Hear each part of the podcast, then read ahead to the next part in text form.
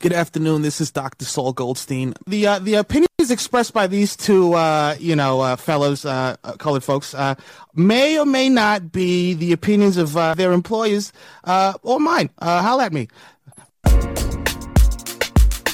Top top, they want top top. They love top top. They want top top. They love top top. If I speak, I am in, in big trouble. In big trouble, and I don't want to be in big trouble. So Michele Kang, uh, owner of the Washington Spirit Spirit of the NWSL, is looking to expand her sporting portfolio. There are rumors coming out of France that she is purchasing a pretty large share. Is it a majority share? Yeah, majority 52% share of the Lyon women's team. Uh this is big big news for her. Um man, this is I'm reading through this very quickly here. Uh, Ken, what are your thoughts on this? Do you think she can manage a team of that level, quote unquote? Not that Washington Spirit are small, but managing two teams, two women's teams, uh, growing market. There's a lot of logistics that needs to be handled. Um, do you think she'll change things up, that sort of thing? What What are your thoughts on this? Um, why didn't they build a stadium? Because they are in a major metropolis and there's nowhere to put it. Like, I mean, I under there's just so many thoughts to go through my head, like when I look at something like this, because the European game's different than NWSL, right? right. And what um what Lyon was like renowned for is like sharing facilities. Mm-hmm. And like, I don't think she's buying into the actual facilities, right? So, like, if she's buying into this ownership group, I really think what's happening is that because reporting has also come out that um, you know, that Olympique Lyonnais is looking to sell the OL Reign franchise or their share in the OL Reign franchise. Mm-hmm. So what I'm looking, what I'm thinking has happened here is that um, the ownership group of the like Olympique Lyonnais like club, right? Like that has like the men's team owns the stadium, like so on and so forth they are looking to like divest away from women's soccer. And the way they did that was getting like Michele Kang to buy in to the actual like women's team in France.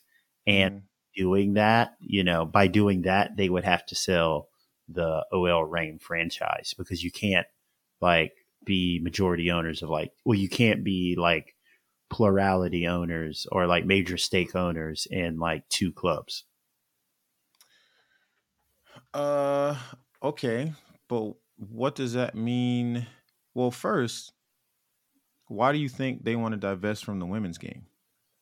Um i think especially in europe and more so uh, well less so here um, I think that the margins are getting thinner um, for like talent and recouping money. So, like, I'm not even sure uh, Lyon, the Lyon women are in the uh, Women's Champions League right now, right? And, you know, without like, you know, bringing in that extra revenue, I'm just not sure like how that goes. You know what I mean? Mm-hmm. So, like, yeah, like the Lyon women just got knocked out of the Champions League in the quarterfinals. Um, they lost to Chelsea. So, like, you know, as it gets more competitive and they just aren't guaranteed winners, mm-hmm. of that competition, like over and over and over and over and over again, the way they were before. Like, I think they are just looking to, like, you know, divest because, like, you know, the, the money, the money isn't as lucrative as it once was. Right. Yeah. And then over here, I think, you know, the brand is worth, is essentially worth more than, like, you know, the actual, like, traditional building of like a football club, right?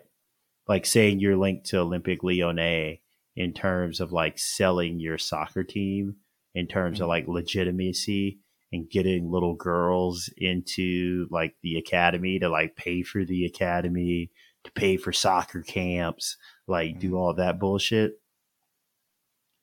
I think, you know, that's where that investment comes in. Yeah, if that uh if that relationship is severed because Kang is not getting the OL Reign in the deal, um, so does the Reign revert back to Seattle Reign or do they? I think so. Yeah, that's pretty wild. They went through all of that just to flip it back. Kind of crazy. Well, the league's changing now, dude, and not for nothing. Like um, the disposable income of companies, like you know, to do sponsorships and stuff like that, is going to become a really big part of like what's happening in the future you know, especially the next couple years when it comes to soccer clubs. And like, you know, not for nothing, like a lot of these, um, like this is a lot of these companies aren't going to be looking to put a lot of money into like advertising, you know, which means that like TV deals aren't going to be as big as they are, especially like if you aren't one of the top tier leagues.